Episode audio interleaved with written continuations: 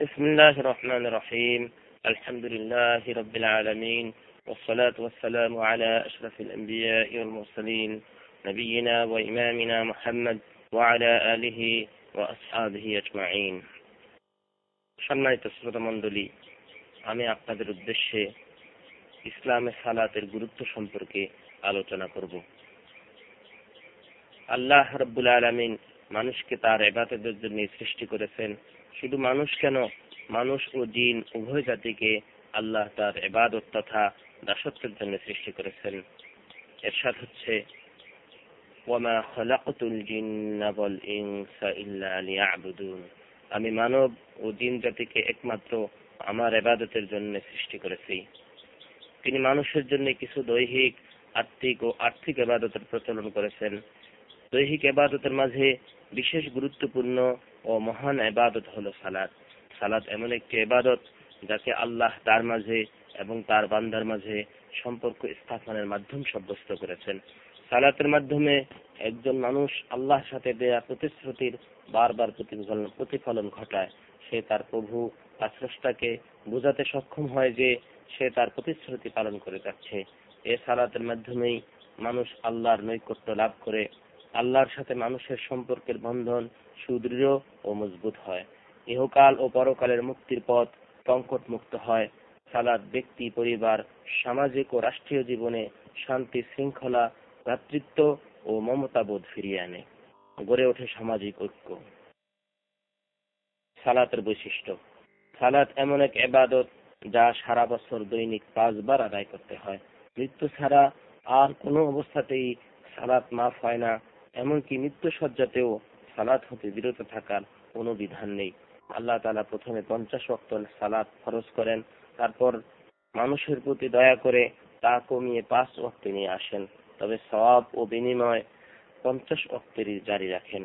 সুতরাং যে ব্যক্তি দৈনিক পাঁচ ওয়াক্ত সালাত আদায় করবে, আল্লাহ তাকে পঞ্চাশ ওয়াক্ত সালাত আদায়ের সওয়াব প্রদান করবেন। সালাত একমাত্র এবাদত যা আল্লাহ তালা সাত আসমানের উপরেই ফরজ করাকে শ্রেয় মনে করেছেন। তাই রাসুল সাল্লাহ আলহি ওসাল্লাম যখন মেয়েরাজে গমন করেন, তখন আল্লাহ তালা সরাসরি কোনো প্রকার মাধ্যম ছাড়াই রাসুল্লাহ সাল্লাহ আলহি ওসাল্লামকে সালাতের দায়িত্ব দেন। এতে সালাতের মহত্ব, মর্যাদা ও গুরুত্বের প্রতিফলন ঘটে। রব ও স্রষ্টার সাথে সম্পর্ক স্থাপনে অভিপ্রায় একজন মুসলমানের কর্তব্য হলো সে এ মহান এবাদতটির মর্যাদা ও গুরুত্ব অনুধাবন করবে এবং তার যথার্থতা বজায় রাখার চেষ্টা করবে। এছাড়া সালাতের অনেক লাভ ও ফজিলত আছে। নিম্নে এর কয়েকটি ফজিলত আলোচনা করা হলো। আল্লাহর একত্ববাদ ও মোহাম্মদ সাল্লাহ আলহি আসাল্লামের রেসালতের সাক্ষ্য দেওয়ার পর সালাত হলো ইসলামের গুরুত্বপূর্ণ একটি রুকন। রসুল্লাহ সাল্লাহ আলহি ওসাল্লাম এর উপর ঈমানের পরেই সালাতের কথা উল্লেখ করেন রাসূলুল্লাহ সাল্লাল্লাহু আলাইহি ওয়াসাল্লাম ঈমানের পরেই সালাতের কথা উল্লেখ করেন অতঃপর তিনি বলেন বুনিয়াল ইসলাম আলা খামস শাহাদাতি আল্লা ইলাহা ইল্লাল্লাহ ওয়া আন্না মুহাম্মাদার রাসূলুল্লাহ ওয়া ইকামাস সালাত وإيتاء الزكاة وصوم رمضان রাসূলুল্লাহ সাল্লাল্লাহু আলাইহি ওয়াসাল্লাম ঈমানের পরেই সালাতের কথা উল্লেখ করেন তিনি বলেন বুনিয়াল ইসলাম আলা খামস শাহাদাতি আল্লা ইলাহা ইল্লাল্লাহ ওয়া আন্না মুহাম্মাদার রাসূলুল্লাহ ওয়া ইকামিস সালাতি ওয়া ইতাইজ যাকাতি ওয়া সাওমি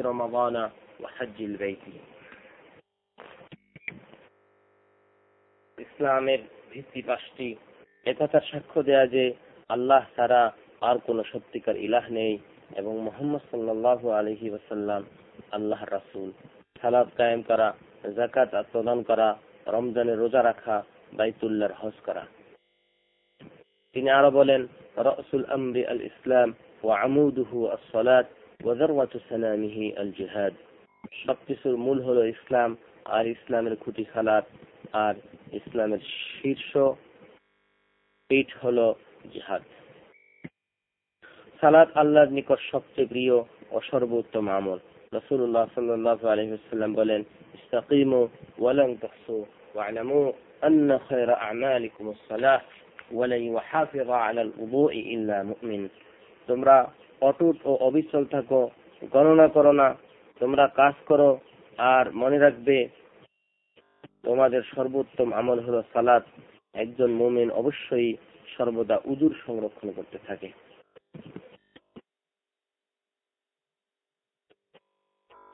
সালাত নূর রসুল সাল্লাম বলেন الطهور شطر الإيمان والحمد لله تملأ الميزان وسبحان الله والحمد لله تملأان أو تملأ ما بين السماء والأرض والصلاة نور والصدقة برهان والصبر ضياء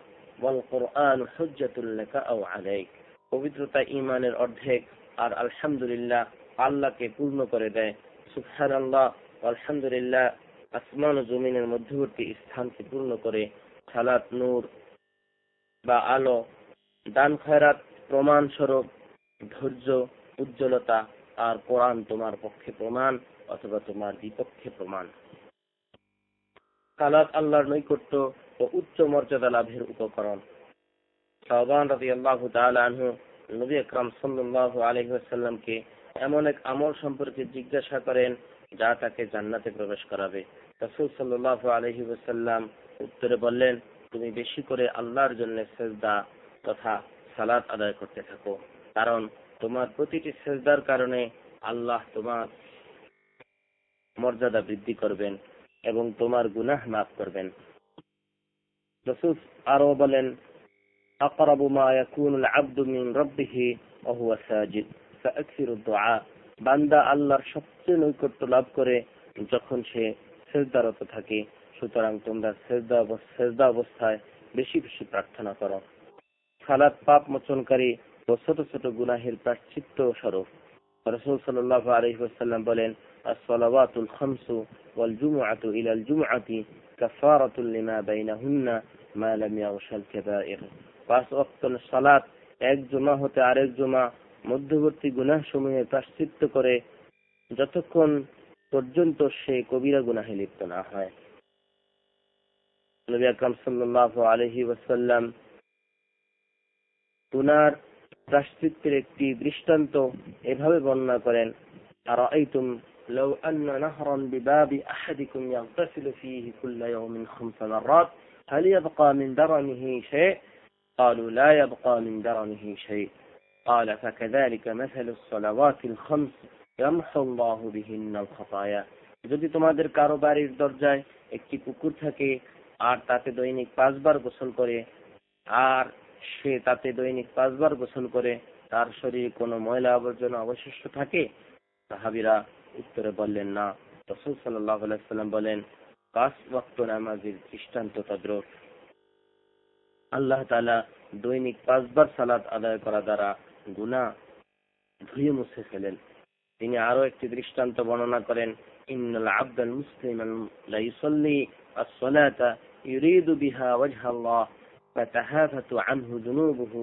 কামা ইয়াতাহাফাতু হাদা আল-ওয়ারাকু মুসলিম বান্দা যখন একমাত্র আল্লাহর সন্তুষ্টির উদ্দেশ্যে সালাত আদায় করে তখন তার গুণা এমন ভাবে ঝরে পড়তে থাকে যেমন এই বৃক্ষের পাতা ঝরে পড়ে সর্বপ্রথম বান্দা বান্দার সালাতের হিসাব নেওয়া হবে তাতে হয় সে মুক্তি পাবে অথবা ধ্বংস হবে নবী করিম সাল্লাল্লাহু আলাইহি ওয়াসাল্লাম বলেন أول ما يحاسب به العبد يوم القيامة الصلاة فإن صلحت صلح سائر عمله وإن فسدت فسد سائر عمله কিয়ামতের দিন সর্বপ্রথম বান্দার সালাতের হিসাব হবে যদি সালাত ঠিক হয় তবে তার সকল আমল সঠিক বিবেচিত হবে আর যদি সালাদ বিনষ্ট হয় তবে তার সকল আমলই বিনষ্ট বলে বিবেচিত হবে সফলতা ও সম্মানিত স্থান জান্নাতের প্রবেশকে জান্নাতে প্রবেশকে আল্লাহ তাআলা সালাতের উপরই স্থাপন করেছেন তিনি বলেন قد أفلح المؤمنون الذين هم في صلاتهم خاشعون মুমিনগণ সফল কাম যারা তাদের সালাতে নম্রতা ও ভীতির সাথে দণ্ডায়মান হয় والذين هم عن على صلواتهم يحافظون أولئك هم الوارثون الذين يرثون الفردوس هم فيها خالدون আর যারা তাদের সালাতে যত্নবান তারাই জান্নাতের ওয়ারিশ তারা ফিরদাউসের ওয়ারিশ হবে এবং তথায় তারা চিরকাল থাকবে। মনে রাখতে হবে, সালাদ যেহেতু আল্লাহর নিকট সবচেয়ে প্রিয় আমল, আল্লাহ নৈকট্য লাভের ও মর্যাদা বৃদ্ধির কারণ, সালাতের হেফাজত করলে মুক্তি, অন্যথায় ধ্বংস ইত্যাদি। তাই নিঃসন্দেহে বলা যায়, সালাত একটি মহান কাজ, যার গুরুত্ব দেওয়া অতীব জরুরি। আর তা বাস্তবায়িত হয় সালাত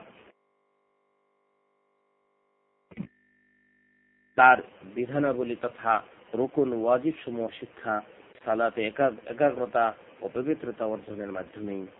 উল্লেখিত ফজিলত লাভের উপযোগী কে হবে?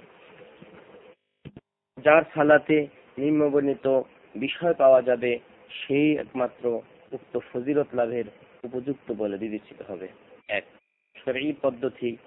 যে পদ্ধতিতে রসুল সাল্লাহ আলহি সাল্লাম সালাত আদায় করতেন শর্ত পূর্ণ করা সালাতে রোপণ ও ওয়াজিব যথাযথভাবে আদায় করা এবং সুন্নত গুলো গুরুত্বের সহ গুরুত্ব সহকারে আদায় করতে চেষ্টা করা সালাত খুশু ও একাগ্রতার সাথে আদায় করা আল্লাহ বলেন অদ আসলাহাল মুমিনুন আল্লাযীনা হুম ফি সালাতিহিম খাশিউন মুমিনগণ সফল কাম যারা তাদের সালাতে নম্রতা ও ভীতির সাথে দাঁড়ায় রাসূল সাল্লাল্লাহু আলাইহি ওয়াসাল্লাম আরো বলেন মা মিন মুসলিমিন তাহদুরহু সালাতুন মাকতুবাতুন فيحسن وضوءها وخشوعها وركوعها إلا كانت كفارة لما قبلها من الذنوب ما لم تؤته كبيرة وذلك الدهر كله যে কোনো মুসলমানের জন্য যখন ফরজ সালাতের সময় উপস্থিত হয় অতপর সে সুন্দরভাবে উজু করে এবং সুন্দরভাবে রুকু সেজদা করে এতে তার অতীতের সকল গুনাহ মাফ হয়ে যায় যদি সে কোনো কবিরা গুনাহ না করে আর এভাবে সর্বদা চলতে থাকে সময় মতো সালাত আদায় করা قد سئل النبي صلى الله عليه وسلم أي العمل أحب إلى الله فقال الصلاة على وقتها قيل ثم أي قال بر الوالدين قيل ثم أي قال الجهاد في سبيل الله একবার রসুল সাল্লাহ আলাইসাল্লামকে জিজ্ঞেস করা হলো আল্লাহর নিকট কোন আমল সবচেয়ে বেশি প্রিয় তিনি বললেন সময় মতো সালাত আদায় করা আবার জিজ্ঞেস করা হলো, তারপর কোনটি? উত্তরে তিনি বললেন মাতা পিতার সাথে সদাচরণ করা। আবার জিজ্ঞেস করা হলো, তারপর কোনটি? উত্তরে বললেন, আল্লাহর পথে জিহাদ করা। মসজিদে সালাতের, মসজিদে জামায়াতের সাথে সালাত আদায় করা, জামায়াতে সালাত আদায় করা ওয়াজিব। সালাত ফরজ হওয়ার হিকমত ও উপকারিতা। আল্লাহ সালাতকে তাপ ও বান্দার মাধ্যমে মান্দার মধ্যে সম্পর্ক স্থাপনের মাধ্যম স্থাপন করেছেন, আল্লাহ অবশ্যই তার বান্দাদের মুখাপেক্ষী নন। তিনি তার বান্দাদের অবস্থা ও স্বভাব সম্পর্কে পরিপূর্ণ জ্ঞান রাখেন। তিনি মহামর্যাদাবান, পরাক্রমশালী। তিনি বান্দার ডাকে সাড়া দেন এবং তাদের দোয়া কবুল করেন। আল্লাহ মানুষের স্বভাব সম্পর্কে পরিপূর্ণ জ্ঞান রাখেন, কারণ তিনি তাদের স্রষ্টা। তিনি বলেন, আলা ইয়ালামু মান খালাকা, ওয়া হুয়া আল-লাতীফুল খবীর। যিনি সৃষ্টি করেছেন তিনি কি জানেন না? তিনি সূক্ষ্মদর্শী, সম্যক অবগত। আল্লাহ মানুষের দুর্বলতা, অক্ষমতা, দরিদ্রতা ও অভাব সবই জানেন। তিনি এও জানেন যে তাদের এমন এক মহাশক্তি বিদ্যমান থাকা প্রয়োজন, যার নিকট তারা বিপদে আশ্রয় নিবে, তার কাছে সাহায্য প্রার্থনা করবে। অতপর আল্লাহ নিজেই তার বান্দাদের জন্য এর পথ ও প্রবেশদ্বার খুলে দেন। দৈনিক পাঁচবার নির্দিষ্ট সময়ে বান্দা সে পথ ও প্রবেশদ্বারের ফটক খুলবে এবং এছাড়াও যখন ইচ্ছা প্রবেশ করতে পারবে, যেমন বকর আল মুজানি রহমতুল্লাহ আলহি বলেন, হে বনি আদম সন্তান, হে বনি আদম তথা আদম সন্তান, তোমার মতো আর কে হতে পারে? তোমার মাঝে আর মিহরাবের ও পানির মাঝে কোনো বাধা অবশিষ্ট রইল না। যখনই তুমি চাও আল্লাহর দরবারে প্রবেশ করতে পারো, তোমার ও প্রভুর মাঝে কোনো মধ্যস্থতাকারী নেই।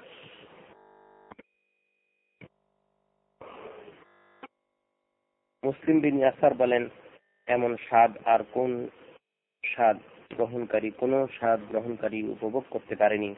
যেমনটি উপভোগ করেন ওই ব্যক্তি যে আল্লাহর সাথে নির্জনে কথোপকথন করে।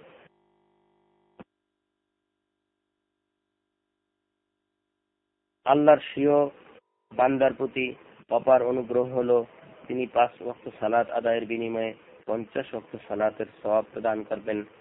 এ মানুষের জন্য একটি মহান প্রতিদান, যাতে মানুষ এ সালাদকে স্বাচ্ছন্দ্যে গ্রহণ করে এবং একে অধিক মনে না করে এবং তা আদায়ে কোনো প্রকার অলসতা না করে। উল্লেখিত বিষয়গুলো অনুধাবন করা ছাড়াও সালাদ ফরজ হওয়ার হিকমত ও কিছু উপকৃতা, উপকারিতা জানা অতীব জরুরি। আর তা নিম্নরূপ। আল্লাহর জিকিরের প্রতিষ্ঠা করা সালাত মানুষকে তার স্রষ্টার কথা স্মরণ করিয়ে দেয়। সুতরাং সালাতে অন্তরের উপস্থিতি প্রয়োজন। সালাদ শুধু প্রাণহীন নড়াচড়ার নাম নয়, এই সালাদ সম্পর্কে রাসূল সাল্লাল্লাহু আলাইহি সাল্লাম বলেন সালাতেই আমার চোখ জুড়ানো ও শীতলতা নিহিত। বেলাল রাদিয়াল্লাহু তাআলা আনহু বলেন, আকিমিস সালাতা তিনি বেলাল রাদিয়াল্লাহু তাআলা আনহুকে বলেন সালাতা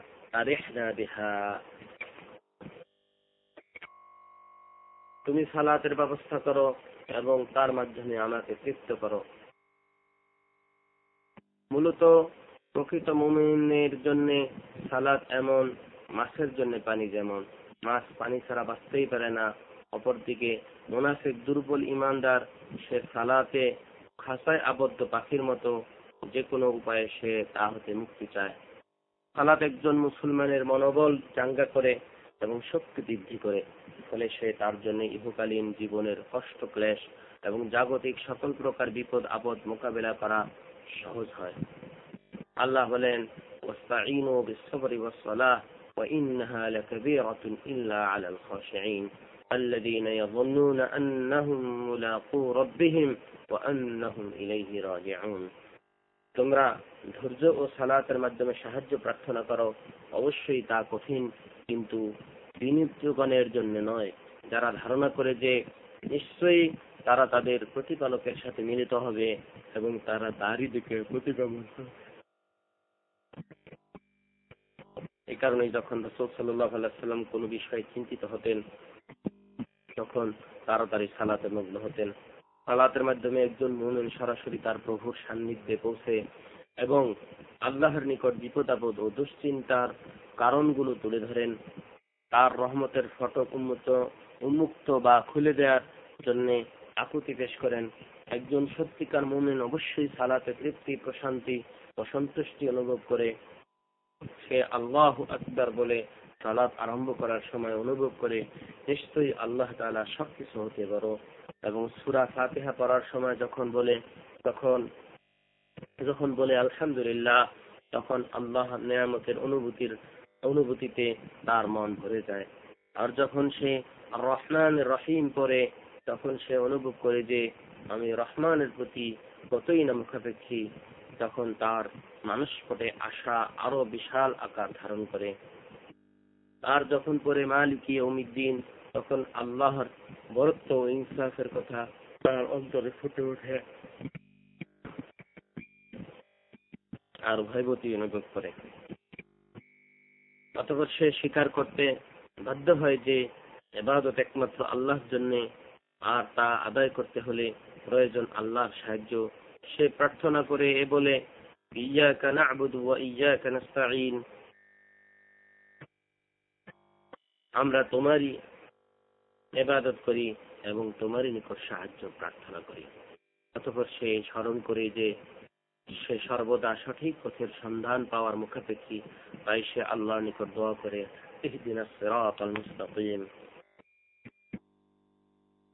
আপনি আমাদেরকে সঠিক পথের সন্ধান দিন। রসুল আলাইসাল্লাম জিকির, পবিত্রতা ও সালাতের ভূমিকা ও প্রভাবের কথা স্পষ্টভাবে উল্লেখ তিনি বলেন يعقد الشيطان على قافية أحدكم إذا هو نام ثلاث عقد يضرب على كل عقدة عليك ليل طويل فارقد فإن استيقظ فذكر الله إن حلت عقدة فإن توضأ إن حلت عقدة فإن صلى إن حلت عقدة فأصبح نشيطا طيب النفس وإلا أصبح خبيث النفس كسلان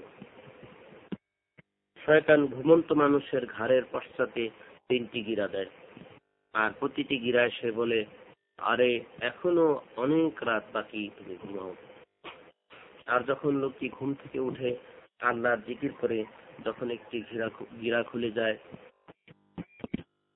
আর যখন উদু করে তখন আরেকটি গিরা খুলে যায় যখন সালাদ করে তখন আরেকটি গিরা খুলে যায়। ফলে সে সকাল করে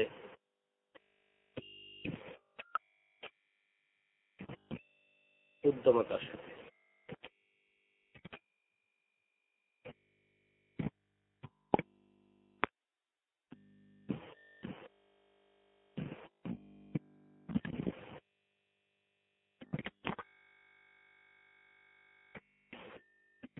অথবা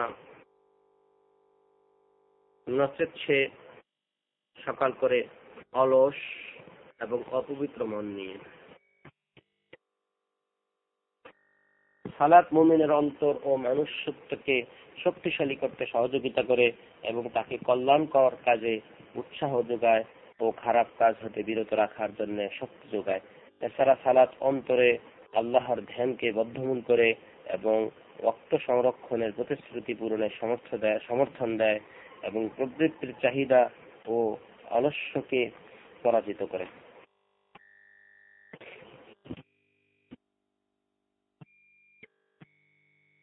সালাদ বিধান। সালাদ ত্যাগ করার মতো আর কোনো বড় গুণা হতে পারে না। সালাদ ত্যাগ করার মানে হচ্ছে ইসলামের স্তম্ভ খুঁটি ভেঙে চূর্ণ বিচূর্ণ করে দেওয়া। ইসলামের মাঝে সালাদ সম্পর্কে স্পষ্ট ধারণা থাকা সত্ত্বেও সালাদ পরিত্যাগ করা যে কত বড় গুণা তা বর্ণনা দেওয়ার অবকাশ রাখে না। আমরা কোরআনের আয়াতগুলির প্রতি লক্ষ্য করলে দেখতে পাই যে আল্লাহ সালাদ বরং ভুলে সালাত আদায় করেনি এমন ব্যক্তিকেও কঠিন হুমকি দিয়েছেন। আর যারা নামাজ ত্যাগকারী ত্যাগকারী ও সালাত নষ্টকারী, তাদের কি পরিণতি হবে তা বলাই বাহুল্য। দেখুন, আল্লাহ সালাদ ভুলে যাওয়া ব্যক্তিদের সম্পর্কে বলেন ফাওয়াইলুল মুসাল্লিন আল্লাযীনা হুম আন সালাতিহিম সাহুন আর পরিতাপ সেই নামাজীর জন্য যারা তাদের সালাতে অমনোযোগী সালাদ বিনষ্টকারীদের সম্পর্কে আল্লাহ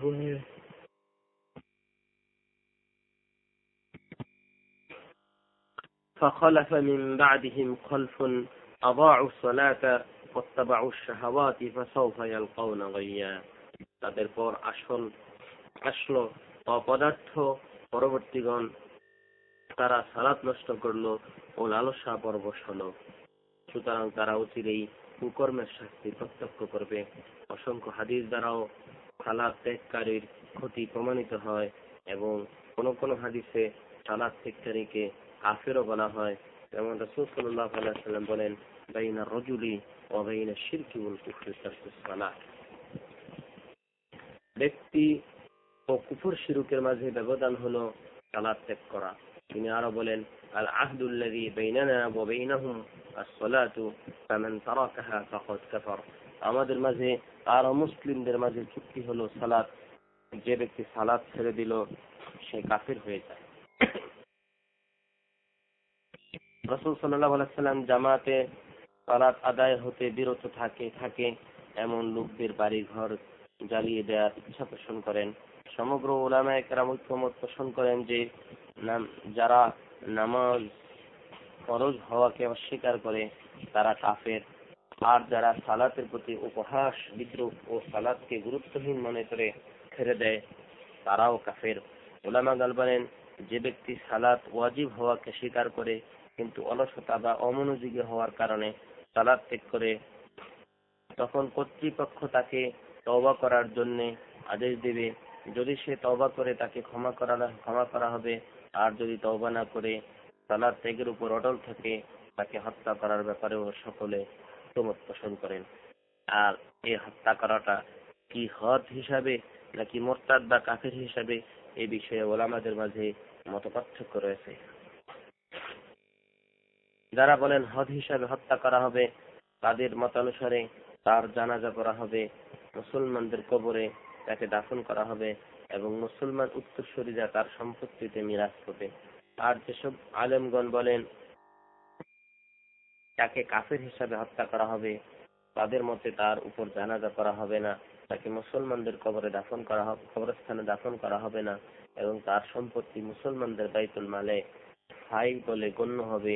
তার পরিবার পরিজন কেউ ওয়ারিশ হতে পারবে না। সালাদ ত্যাগের পরিণতির বিষয়ে বিশেষভাবে চিন্তা করে দেখুন। সালাদ ত্যাগী অবশ্যই প্রদীপ্ত আগুন তথা জাহান্নামের সন্নিকটেই অবস্থান করছে। তাই আমাদের উচিত খুব তাড়াতাড়ি তবা করা এবং দ্রুত সালাত চেষ্টা করা এবং সালাতে যত্নবান হওয়া। আল্লাহ আমাদের সকলকে আমল করার তৌফিক দান করুন। আমার তৌফিক ইল্লা বিল্লাহ।